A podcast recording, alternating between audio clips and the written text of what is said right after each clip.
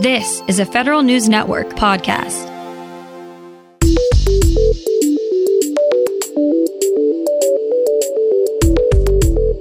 Coming up on today's Federal Newscast, some agency leaders will be returning to the office first.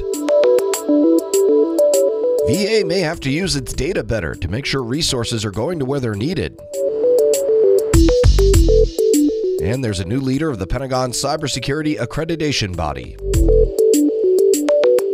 These stories and more in today's Federal Newscast.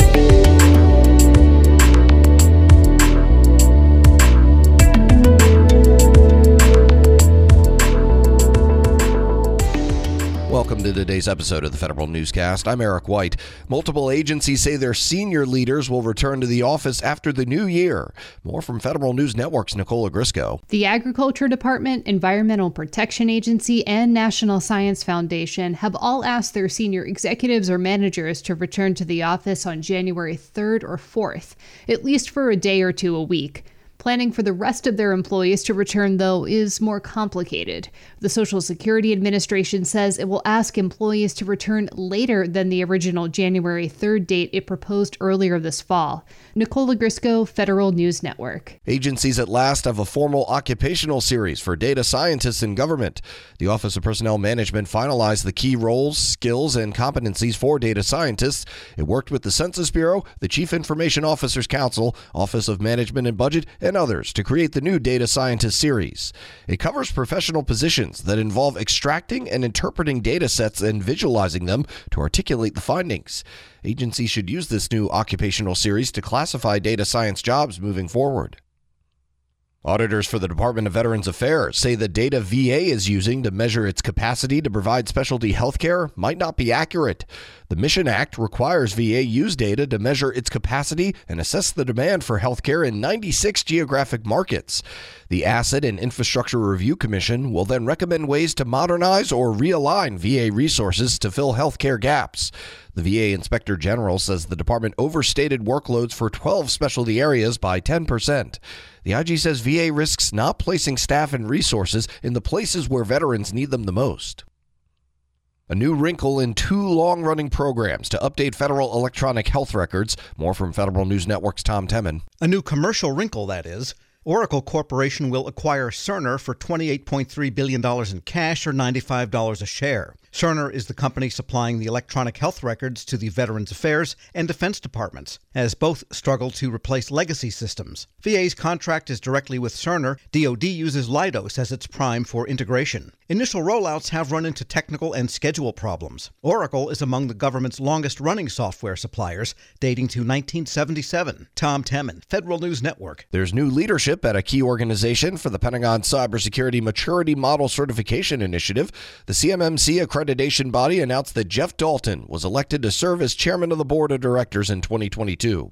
Dalton was previously vice chairman. He takes over for the departing Carlton Johnson. Dalton is president and CEO of the consulting firm Broadsword. He says his top priorities include ensuring companies understand recent changes the Pentagon made to the program called CMMC 2.0. As the Omicron variant bears down on the U.S., the Defense Department is clarifying how to handle civilian employee vaccinations. The Pentagon is clarifying exactly how it will handle civilian workers who have not attested to getting fully vaccinated. The Defense Department required those employees to be inoculated by November 22nd. However, new guidance is encouraging DoD components to continue robust education and counseling to civilian holdouts to take the shot. It states that department heads should hold off until January 2022 to send out letters of reprimand. Civilian employees can eventually be fired from their jobs if they do not get the vaccine. Congress is getting concerned about the Army's augmented reality goggle program, and it's taking action. The 2022 Defense Authorization Bill withholds 25% of the Army's funding for the Integrated Visual Augmented System until the service can provide a report on the procurement efforts. The Army announced in October that it was delaying the program by a year. Meanwhile, the Senate advances legislation to boost artificial intelligence training. Federal News Network's Justin Doubleday reports. Late last week, the Senate passed a bill to increase the federal workforce's understanding of artificial intelligence technologies. The legislation is sponsored by Homeland Security and Governmental Affairs Committee Chairman Gary Peters and Ranking Member Rob Portman. It would require the Office of Management and Budget to set up a training program for feds who manage and purchase AI technology. Training would include lessons on the benefits and risks of AI, including the ethical and national security implications posed by the technologies. Justin Doubleday, Federal News Network. You can find more information about these stories at federalnewsnetwork.com. Search Federal Newscast and subscribe to the Federal Newscast on Podcast One or Apple Podcasts. I'm Eric White.